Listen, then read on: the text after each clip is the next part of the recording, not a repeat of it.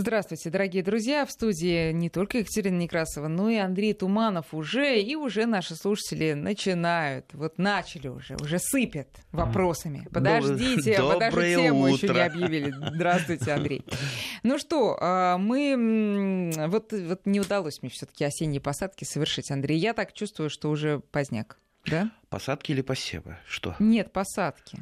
Значит, прикопки. Будем прикапывать. Вообще лучше, конечно, осенью прикопать плодовые растения, даже кустарники.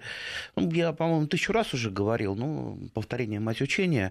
Вот представьте, выкопали саженец из питомника сейчас, везли его откуда-то, вы его везли, потом воткнули в землю, чаще всего именно воткнули, а не посадили, потому что посадить правильно дерево, надо столько сделать вещей, поэтому получается так, что сажает 99% либо неправильно, либо не совсем правильно. В прямом смысле. Яму подготовить, туда что-то положить, а чтобы эта яма осела, а оседает она, как правило, за зиму. А что вы еще положите? А зачем? Что у вас есть? А ну-ка, подождите, а зачем ей оседать? А сядет потом вместе с деревом. Вместе с деревом, да, и плод...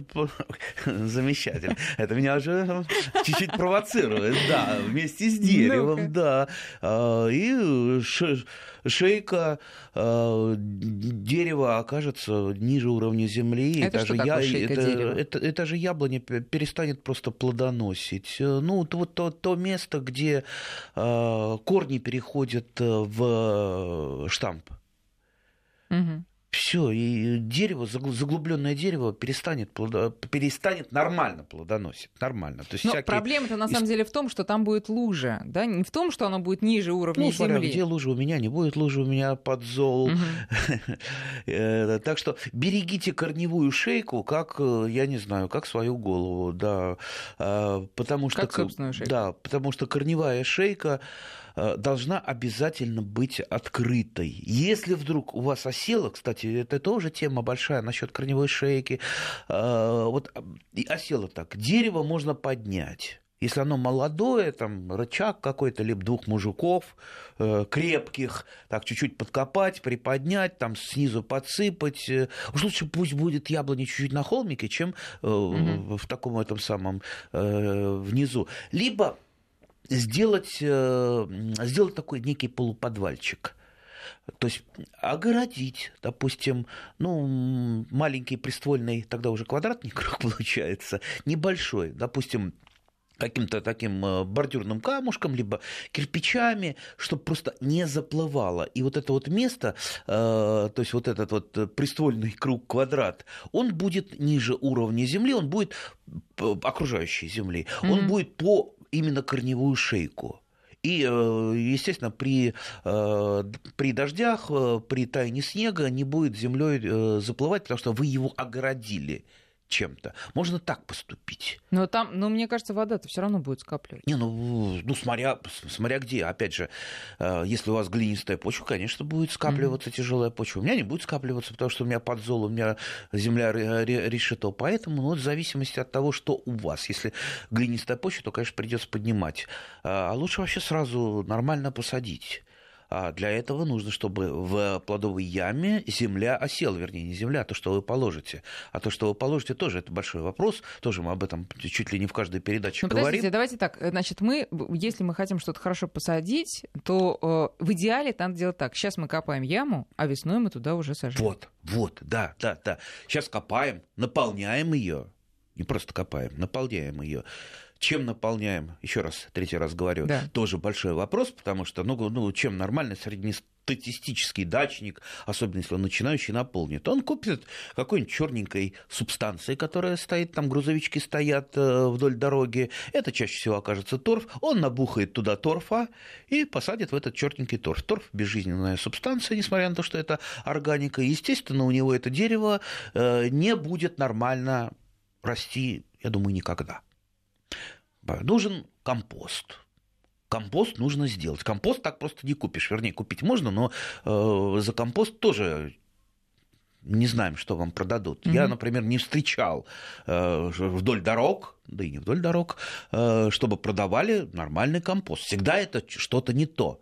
И даже вот то, что вывозят на московские газоны и прочие газоны нашей страны, это тоже не компост, а трудноопределимая органическая субстанция, которая явно не подходит для газонов. Почему газон-то пересевается каждый год? Поэтому, может быть, стоит отложить посадку дерева, либо сейчас... Я расскажу маленькую хитрость.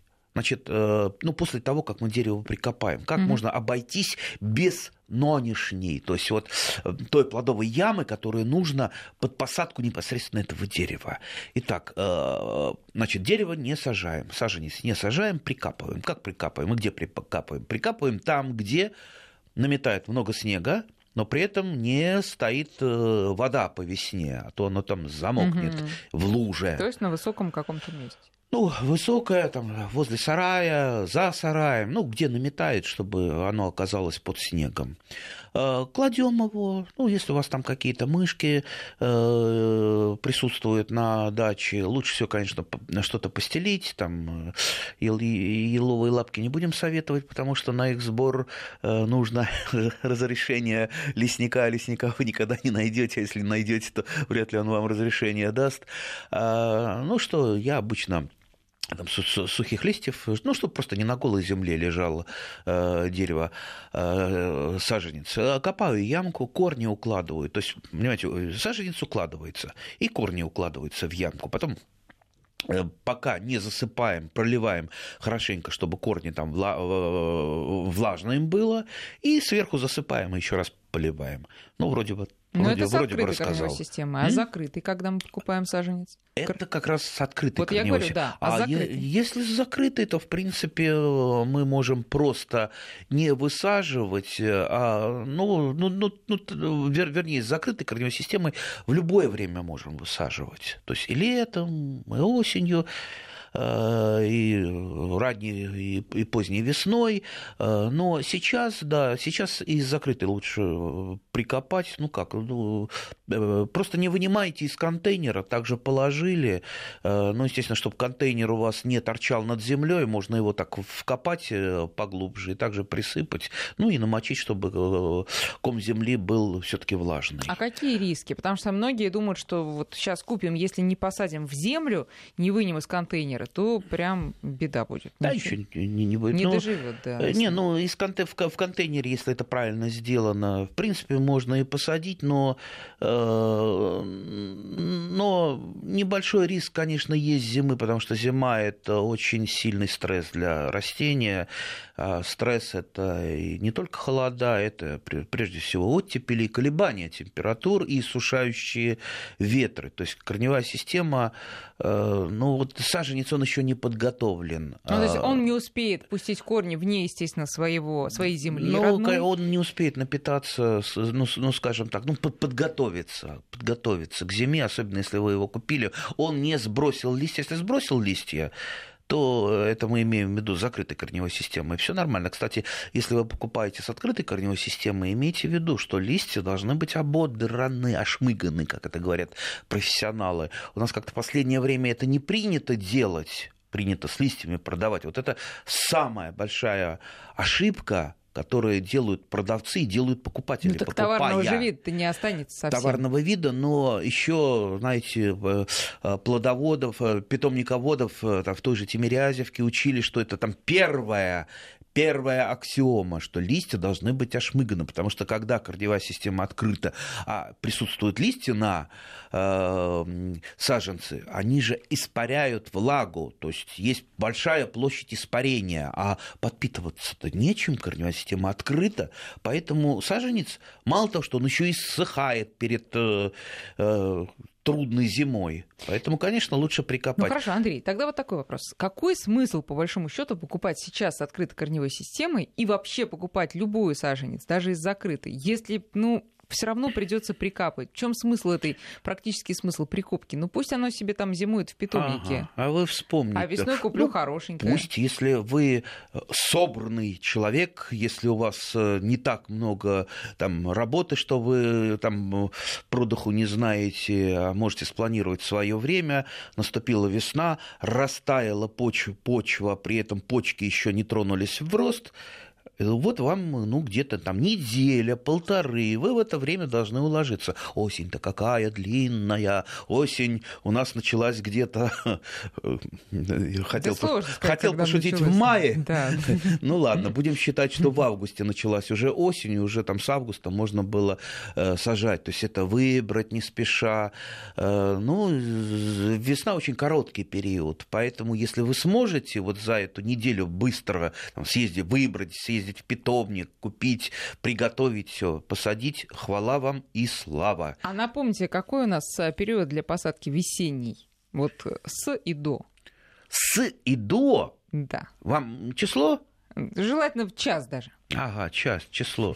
Мы не работаем по датам и по времени, мы работаем по фенофазе. По фенофазам мы живем, то есть по фазам развития природы. Весна может быть ранней, может быть поздней. Мы же этого не знаем. Мы следим за природой. Как я уже сказал, вот эта вот фенофаза, когда почва растаяла, можно уже копать. Но при этом почки еще не тронулись в рост. А если уже тронулись, чем опасна посадка в такое время? Ну, хуже. Ну, не опасно. Хуже дерево, хуже саженец будет приживаться, да.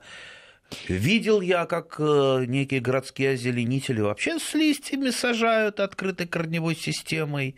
Ничего, у них прибыток хороший, потому что саженцы тут же засыхают, они опять осенью или когда-то там сажают, а за это все деньги из наших карманов идут, так что им хорошо, но мы-то работаем на себя. И мы работаем без откатов, поэтому нам надо посадить раз и навсегда. Помните, сад сажается медленно. Не устраивайте этих самых там субботников стахановских, что «ща я посажу сад, вот за субботу мы как навалимся». И все ошибки, они сконцентрируются в вашем саду, и всю жизнь вы будете страдать от этих ошибок. Сажайте постепенно. Если вы совсем начинающий, начинайте с кустиков. Посадили одно деревце, посмотрели, что вы не так сделали, на следующий год посадили более правильно, ну и так далее. Пошагово так идете и учитесь. И сад вас потом отблагодарит, поверьте. Не устраивайте гонок, не надо. Я знал таких людей, которые вот-вот, нет-нет, я хочу вот уже там при этой жизни, чтобы все он вступил сад в отношения, чтобы там всех радовал, чтобы у меня было. Ну вот, а так получается, что сад фактически погибает после посадки. Там через какое-то время. Да.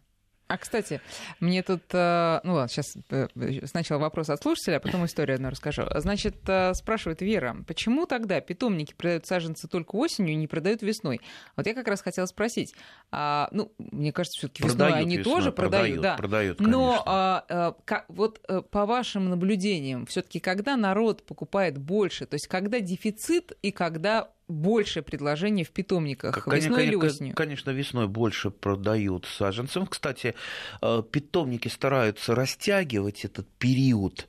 То есть они... За фенофазой не следят? Нет. Они же профессионалы. Это мы любители, они профессионалы. Вы думали, что питомник вот выкопал, и тут же в продаже? Нет, саженцы выкапываются, и они складываются в подвал, где температура пониженная. То есть, может быть, уже там листья в природе, там фенофаза, уже там лист пошел вовсю, а саженцы, они еще спят, потому что они хранятся в прохладе, в холоде. То есть можно еще сажать и покупать такие саженцы. Поэтому вообще дружите с профессионалами.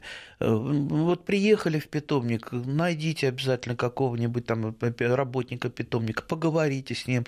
Все питомниководы, они хорошие люди, для них саженцы как дети. Им же выгодно, чтобы их питомцы в питомниках росли и радовали вас. Так что у вас общая задача. Ну, а я вот в плане каких-то сортов, за которыми все охотятся и которых не достать. Вот я все думаю, когда все-таки я смогу на их след напасть, когда больше шансов, осенью или весной? Например, вот то самое коричная яблоня. Ну, нигде я ее не могу найти, а хочется же. Ой, хочется. Давайте я привезу череночек. Ой, давайте, Андрей. И привьете вы череночек. Ну, я-то не привью, конечно. Научусь 15 минут выделите, я научу. Ну, так это все просто. Вообще, покупать саженцы, это большие деньги. Вот я только что из Рыбинска приехал, там встречался с рыбинскими садоводами вчера, и много тоже жалуются. Знаете, сколько в Рыбинске средняя стоимость саженца? 450-500 рублей. У меня волосы дыбом стали, да и то, и покупают-то кота в мешке какие-то привозные саженцы. Вот я купила саженцы. А что, это много там... или мало, по-вашему? Что? 450-500. Ой. Что? Да я бы с ума сошел. Такие деньги платить. Да, дорого, по московским меркам это просто копейки. Вы знаете, сколько стоит саженцы-то у нас? По московским копейки, по рыбинским далеко не копейки. По рыбинским нет, но вот вишня-то я чуть за 5 тысяч не купила, слава богу, не купила. 5 тысяч, да. Да, питомник один московский. Ну ладно, но не купила. Это хорошо. Да. Так что лучше учитесь прививать, еще раз вот все время повторяю, не устану повторять, никогда не покупайте саженцы ни на каких развалах, ни даже в магазинах. И даже не рекомендую в садовых центрах, только вот в питомнике, непосредственно в питомнике, там, где выращивают. Потому что питомники, во-первых, отвечают за свою продукцию, вам есть куда потом обратиться. Если вы обратитесь в какой-то садовый центр, вам скажут, а это у нас там торговали эти самые какие-то там ООО. А где это ООО и откуда оно привезло? Ну, вам, конечно, как мне говорит женщина, а мне сказали из Тамбова, тамбовские, да, саженцы. Слушайте, а если бы вам сказали, что они там нью-йоркские или еще какие-нибудь, ну, мало ли что сказали, вы документы видели, не видели, а сказать могут что угодно. Как это видел я на дороге, продают саженцы, и табличка «Из Тимирязевки». Фломастером написал. Я говорю, да с какой... Тимирязевка, это маленький клочок земли в центре Москвы, там сколько саженцев-то можно вырастить, там еле хватает, чтобы там в самой Тимирязевке это продать, там не хватает этих саженцев, еще они на дорогах будут, что ли, на больших дорогах торговать, ага, а фломастером можно что угодно написать, поэтому только в питомниках. Очень много саженцев... могут быть, но просто перекупщики, они гораздо больше деньги, они могут... Всяко разно может быть, знаете, сколько миллионов саженцев к нам идет из южных регионов, из Краснодарского края, из Молдавии, с Украины, из Белоруссии очень много нераненых саженцев привезли. Вы же не определите по саженцу, что он, а приметите этикетку, это 3 секунды ровно, этикетку, причем с любым сортом, который вам потребуется. Коричная надо, ща прикрутим вам коричная, нате вам коричная. И эти южные саженцы, они, как правило, ну, если он не погибнет в первую зиму, он будет так хило расти и постоянно болеть. Кора отслаивается. Вот, кстати, все рисуют черный рак, а кора отслаивается. Как раз-то вот это вот отслоение коры, вот эти первые проблемы. А вот тут с чего начинается... из Ленинградской области уже у вас первый вопрос сегодня был. Почему кора у деревьев трескается и чего не хватает? Вот чаще всего это изначально из-за того, что вы посадили нерайонированные сорта. То есть купили вот на таких вот рынках чаще всего. То есть варианты могут быть разные, вариантов может быть сотни. Я говорю, чаще всего. И вот эта женщина, которая из Рыбинска, ой, я посадила столько, там, 7 саженцев, и все они погибли. Как нужно, вот что нужно придумать, я не представляю. Посадить совершенно замученные молдавские саженцы, чтобы они погибли за себя первую зиму. Вот только так вот замученные, да еще и молдавские, привезенные черт знает откуда.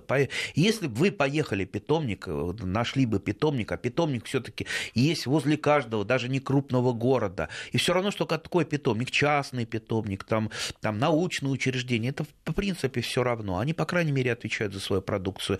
Вам выкопали эти саженцы, либо взяли вот из прикопа, из подвала, там они там либо в прикопном состоянии, по-разному, дали вам саженец, вы посадили 99%, что у вас все будет нормально. Вот историю хотела рассказать. Тоже, вряд ли это был молдавский саженец. В общем, мне одна моя добрая знакомая, садовод, тоже любитель, но такой вполне себе преуспевающий, там все цветет, пахнет и плодоносит, рассказала историю про яблоню. Яблоня была маленькая, просто по размерам, и молода она была достаточно, когда была посажена. И буквально на следующий год после посадки начала плодоносить. И, несмотря на малый рост, как говорит моя знакомая, просто с бешеной производительностью она давала яблоки. И происходило это на протяжении лет 7, наверное.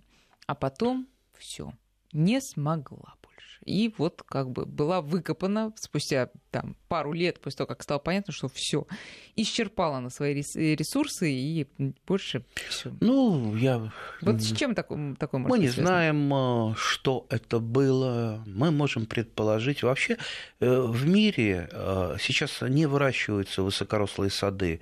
Вот те самые яблоки, которые продаются в магазинах импортные, это все собрано с карликов.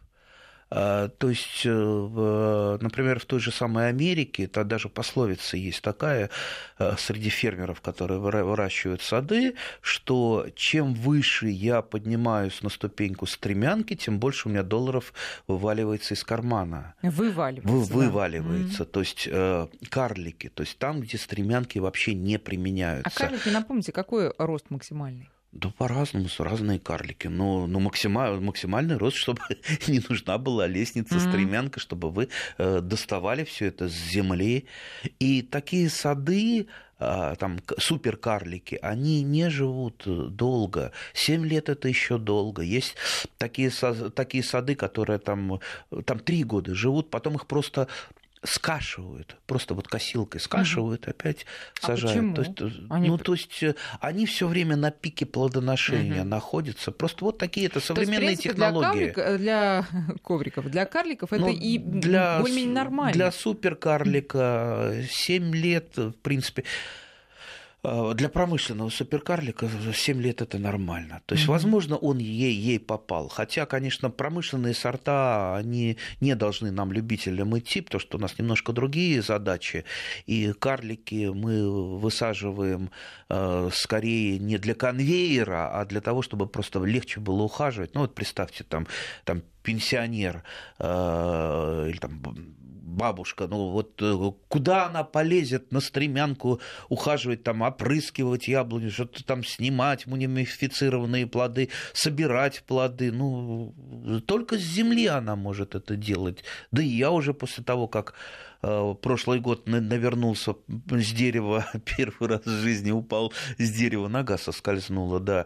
Я уже тоже призадумался, нужно ли мне высокорослые такие деревья, не переходить ли мне потихонечку на карлики. А у вас в основном высокорослые? Да, у меня высокорослые, за исключением одной груши. Одна груша у меня высокорослая, и много груш суперкарликов, привитых на черноплодную рябину. Раньше было много, раньше у меня было, когда я увлекался грушеиспытанием, 64 были таких кустика. Это кустики, то есть они вот просто вдоль границ участка росли. Они привиты на черноплодке, тоже жизнь такого кустика грушевого где-то 10 лет максимум. И сколько дают груши за сезон?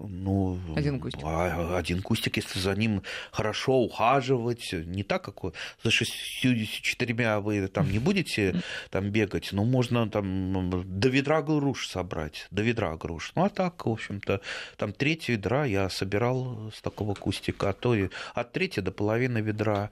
Зато моя главная задача была испытание сортов, и сортов я много испытал. Так что пробуйте. Карлики – это очень здорово. Кстати, есть полукарлики, это повыше. Так что, когда еще поедете в питомник, всегда узнавайте. Что берете? Да, опять же, я все время девушек женитьбу привожу в пример. Ведь когда вы с девушкой знакомитесь, еще неплохо бы узнать ее родителей, особенно тещу, будущее. Вот, и здесь обязательно узнавайте. Это порочный путь, Андрей. Свадьбы все расстроятся, если таким путем идти. Вы что? На чем привит?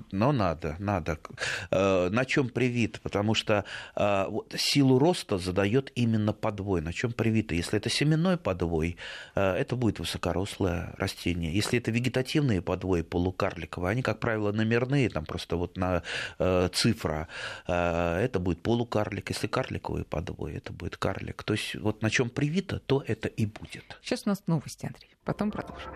Продолжаем разговор, дорогие друзья. Приятно, конечно, что вы не нуждаетесь в напоминаниях о наших телефонах, но все-таки вдруг, кто не знает, 5533 – это смс-ки, номер, по которому вы можете направлять смс-ки, и наш WhatsApp и Viber 8903 176 363. Я бы для того, чтобы тему немножечко вот эту закрыть, помните, я говорил про посадки без ямы. Нет, вот не помню. Да. Да. Ну, то есть, вот посадить можно вообще не роя классическую плодовую яму. Я, например, давно уже так не делаю. Нет, не холмик. Ну, холмики делают это там, где высокое состояние грунтовых вод. Мне, например, этого не надо.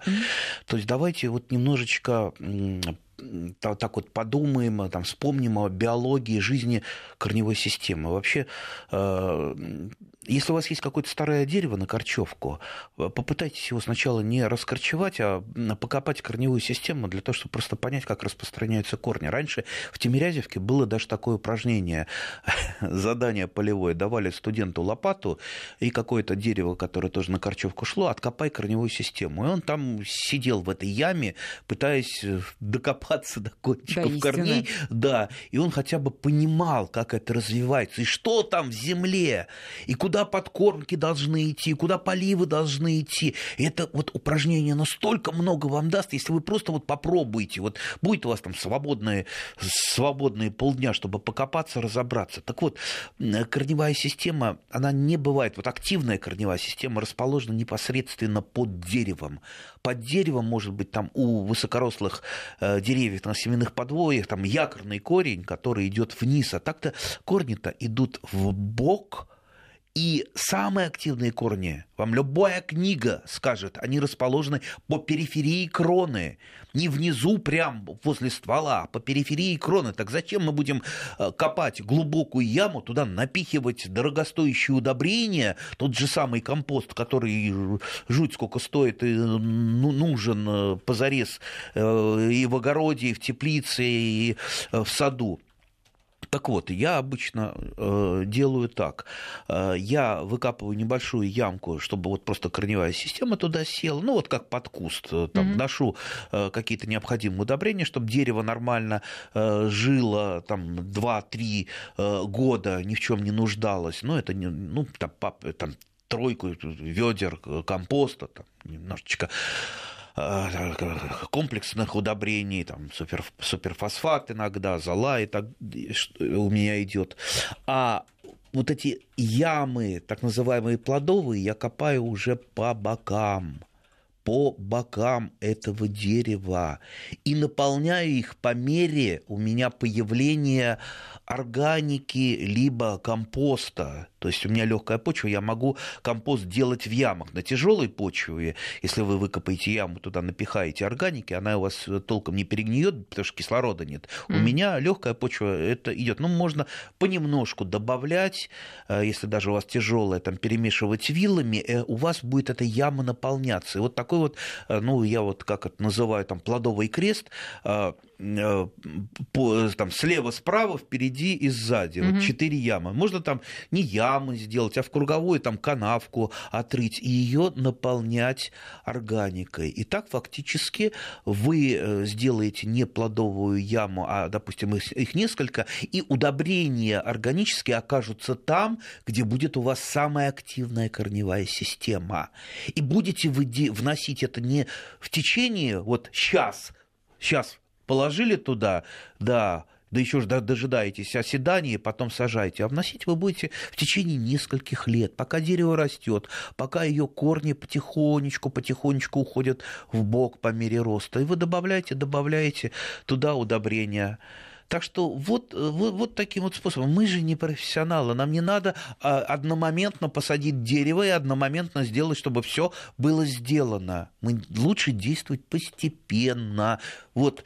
Я думаю, я так вот... Нет, это очень интересный способ. Объяснил понятно. Ну вот интересно, давайте получится теперь... он у кого-нибудь, кроме вас. Но, друзья, если... Получается, у всех, да? У всех вот. Кому я это лично объяснил, а также там у читателей нашей газеты, получается, и приходят письма, что это гораздо выгоднее и гораздо вот так вот спокойнее сажать дерево.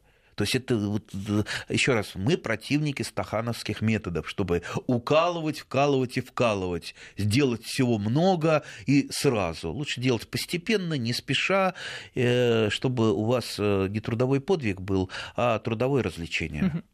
Елена, видимо, пропустила начало нашей программы, опять спрашивает, когда сажать весной? Ну, вот Андрей вам уже сказал, если прикопать саженцы сейчас. Ну, тогда же, когда, и если не прикапывать. В тот же самый период, когда растаял снег, да. Но когда не распустились почки. Ну, если начали распускаться, тоже ничего страшного. Просто, ну, немножечко будет травматично для дерева. Вы же его не оставите в прикопе. А что будет, если оставим? Ну, ничего в хорошего. Да нет, в принципе, дерево даже в прикопе, если вы его так вот горизонтально будете выращивать. Я пробовал многократно горизонтальное выращивание деревьев, когда ствол у него не вертикально смотрит вверх, а горизонтально.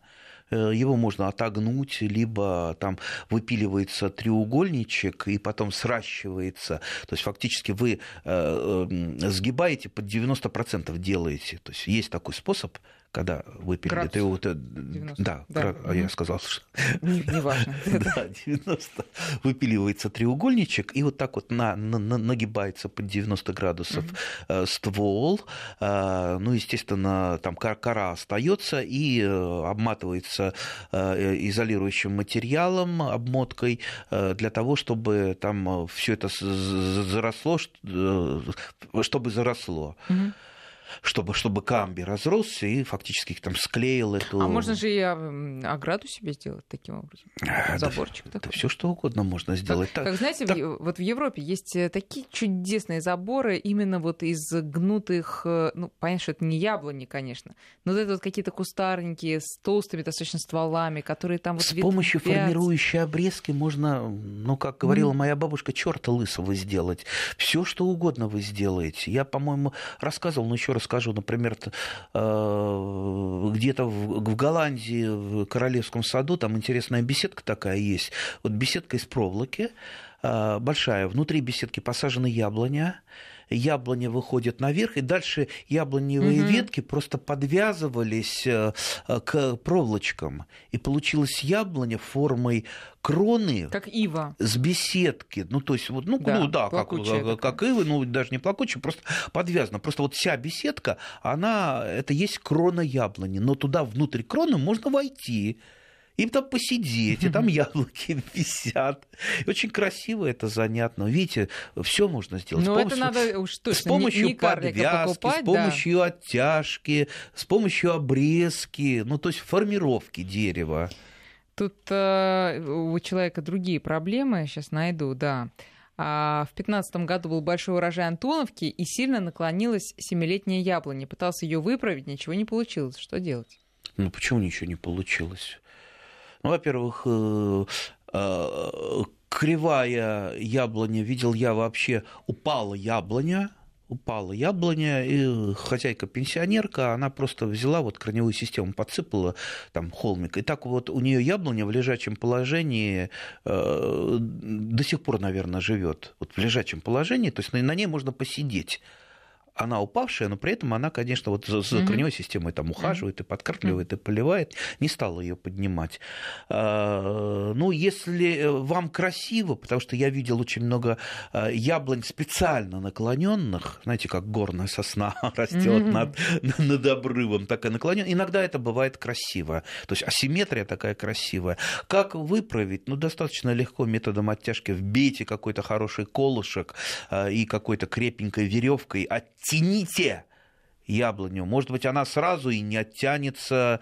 В два захода, может, да, в этом году немножко, в следующем году. То есть подтягиваете ее постепенно, там, оттянули. Она не страдает, когда ее вот так вот насильно куда-нибудь оттягивает? Ну, чуть-чуть страдать. Если вы делаете все постепенно и осторожно, страдать не будет. А если... под веревку надо что-то подкладывать, чтобы кору веревка не повреждала? Ну, лучше там картонку подложить. Деревяшку конечно, можно подложить? Можно деревяшечку.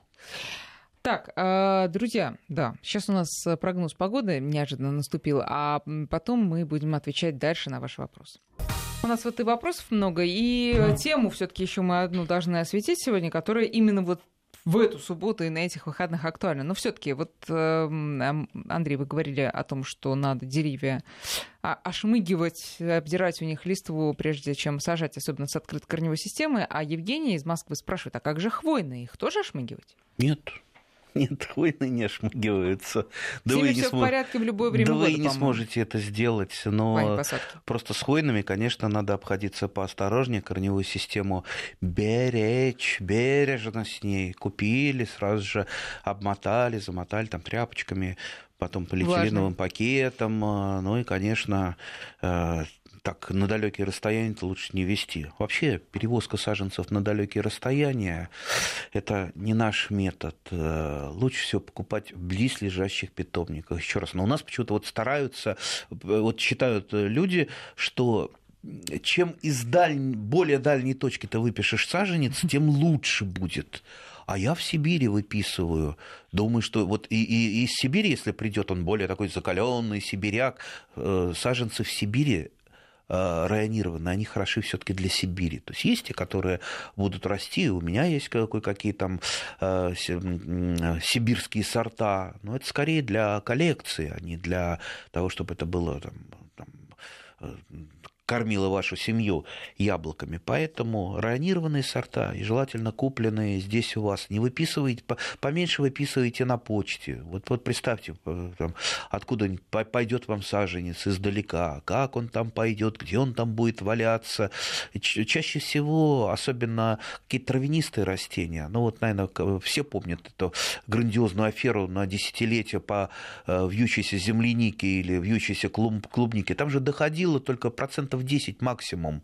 Остальное все либо сгнивало, либо засыхало. Но это даже хорошо. Не надо было вам мучиться бы, чтобы получить какой-то обычный сорт вместо там, заявленной той, о которой вы мечтали, чтобы она там велась, и ягоды из воздуха бы откуда, непонятно откуда бы брались. Так что ну вот, мечта не удалась по поводу вьющейся земляники. Да и все-таки включайте разум, прежде чем покупать. Знаете, вот вы же не покупаете, например, не приходит в голову, ой, вот я живу, допустим, в Рыбинске, буду заказывать я хлеб в Москве по почтовому, там, почтовым переводам платить хлеб в Москве. Вы пойдете просто в булочную и купите такой же, в принципе, хлеб, а может быть, даже вкуснее, чем в Москве. Вот я подозреваю, что так. Да, те же саженцы в вашем питомнике, они лучше, чем купленные на той же ВДНХ или в Тамбове. Тамбов тоже не может. Тамбов, да, особенно Мичуринск, прекрасное место, где выращивают саженцы, и там хороший специалист, но тоже не может всю страну снабдить саженцами. Николай из Краснодара описался прямо, вот и пишет, и ответьте, можно ли посадить персик? Он из Краснодара. Персик. На место удаленного старого персика, выкорченного сегодня же. Не рекомендуется. Почему же? Скажем так, а потому что... Ну, есть такое понятие, там, усталость земли от одной культуры. Ведь каждая культура, она потребляет вот свой набор минеральных элементов. Кроме того, накапливаются заболевания. Ну вот все это вместе называется таким немножко, может, ненаучный термин «усталость земли».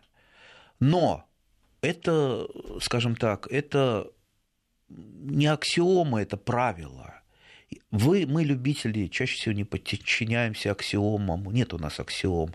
Если вам посадить негде, ну вот негде получается так, ну что делать? Ну вот посадите, ну вот будет, допустим, на там, 5% хуже вас расти. Вы чаще всего этого не заметите. Поэтому не рекомендуется, но если очень надо, очень хочется... Вот нельзя же сажать, допустим, помидоры по помидорам в теплице. У человека одна теплица, да, ему это приходится чаще всего делать. Ну, хорошо, с этим понятно. А вот в день прям выкорчевали и в тот же день посадили. В этом смысле там же осадки-то не будет, наверное, уже земли, если дерево уже и так тут росло? Ну, смотря будет ли он копать плодовую яму. или не будет. Или в ту же. И в ту же. Ну, а в ту же, а там же... уже что-то есть, если там этот персик рос. Кстати, мы в прошлой передаче, по-моему, говорили тоже про по-моему, посевы косточками. Мне на почту прислала женщина, что она вот как раз персик посела косточками, а я не рекомендовал как раз посев косточками, потому что, чаще, на 99% вы получите хуже, то есть это пойдет там в дикую форму, часть полезных признаков растеряется. Вот я посадила прекрасный персик. Я говорю, прекрасный, но наверняка же вы тот, который ели и сажали, он был лучше. Но она немножко подумала, всё-таки лучше был этот хуже. Тут, я думаю, не из косточки, это купленное. В общем, Николай, удачи вам в любом случае. Давайте еще, Андрей, один вопрос и перейдем к чесноку. Нина из Москвы не совсем поняла про крест при посадке. На каком расстоянии копать от ствола, на какую глубину, и оставлять открытыми вот эти вот ямки или для подкормок, или каждый раз копать заново? Я примерно на расстоянии где-то около метра от штамба копаю. Глубина... По кругу. Не по кругу, да, а вот по этому, не глубже 70 сантиметров. Но это тоже не аксиома. Разные почвы, разные корневые системы. 70 сантиметров? Да. Это очень глубоко. Если я сажаю... на семенном подвое яблоню, то, не пожалеть... 70 сантиметров, и да. И наполняю... А шириной? Шириной. Идеально, если это будет, скажем так, вот вокруг круг. Нет, ширина вот этой ямки какая? Обычно... Сколько это у нас? 1,20 метра. 1,20 метра где-то. Опять же, это тоже не аксиома. Смотря какая почва у вас. Вы требуете с меня цифр. Оставлять эту яму или ее закладывать? Я оставляю. Ее наполняю мере, постепенно.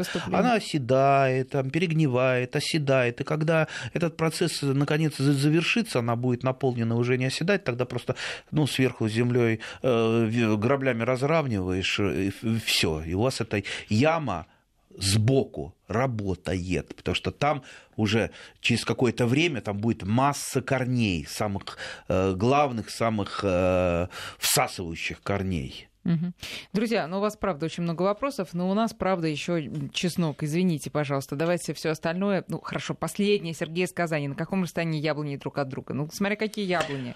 Вот видите, опять мы приходим к тому, что у карлика одна корневая система, у полукарлика другая корневая система. Карлик и высокая. Да, и высокорослое дерево. Опять же... Какая крона будет, да? Какая крона? Простые цифры вам даст, как правило, дилетант. Если вы сейчас залезете в интернет, вас засыпят цифрами и конкретными советами. Не слушайте ничего. Пытайтесь разобраться сами, пытайтесь вывести для себя даже не формулу, а пытайтесь научиться применять на практике ваши эти небольшие осколки знаний, которые мы вам здесь даём. Хотя в питомнике спросите, сколько примерно будет крона. Отсюда и идите. Опять же, крону можно сделать плоской, можно сделать чашевидной. Мы не знаем, как вы сажаете. Всё, чеснок. Последнее, что мы успеваем посадить до зимы. Да, почему последнее? Мы еще мелколуковичные успеем посадить, те же самые тюльпаны, гиацинты, конечно, чеснок. Чеснок – самая главная огородная культура. Сколько бы чеснока я не сажал, у меня еще ни разу не было, чтобы чеснока хватило, всегда его не хватает. Поэтому сажаешь его, и все время его мало. Тем более, в последнее время чеснок очень сильно подорожал в магазинах, потому что монополию на чеснок захватила замечательная и большая страна, как Китай, то есть чеснока у нас практически не выращивается в хозяйствах. В основном это мы любители выращиваем, либо китайские товарищи. Поэтому давайте все-таки поднимать это дело. Китайские товарищи, конечно, хорошо, но хочется, чтобы и своего было побольше. Поэтому побольше сажаем чеснока. Сажать уже время, в принципе, пришло. Обычно, как я для себя сажаю, где-то недели за 3 до установления таких постоянной, ну, таких стабильной холодной погоды, заморозков сажаю. Вот как раз, я думаю, сейчас это время, где-то середина ноября эта погода наступит. Ну, будет пораньше, может быть, будет попозже, ничего страшного в этом нет. Просто нам надо посадить чеснок так, чтобы он успел укорениться, но при этом не пошел в рост, чтобы не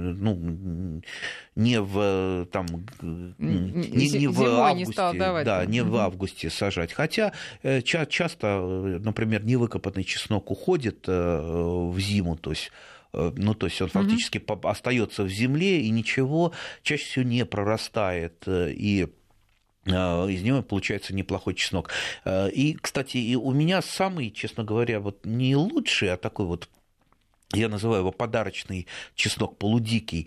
Я выращиваю его из бульбочек, то есть собираю много бульбочек, и часть сею на грядку, ну, то есть на смену, чтобы мне потом не надо было продовольственный чеснок тратить на посадку под зиму. Кстати, это еще и обновление посадочного материала, потому что чеснок культуры вегетативно размножаемый, он тащит на себе все болезни. А когда мы его оздоравливаем через бульбочки, да еще меняем место, это приводит к повышению, большому повышению урожая.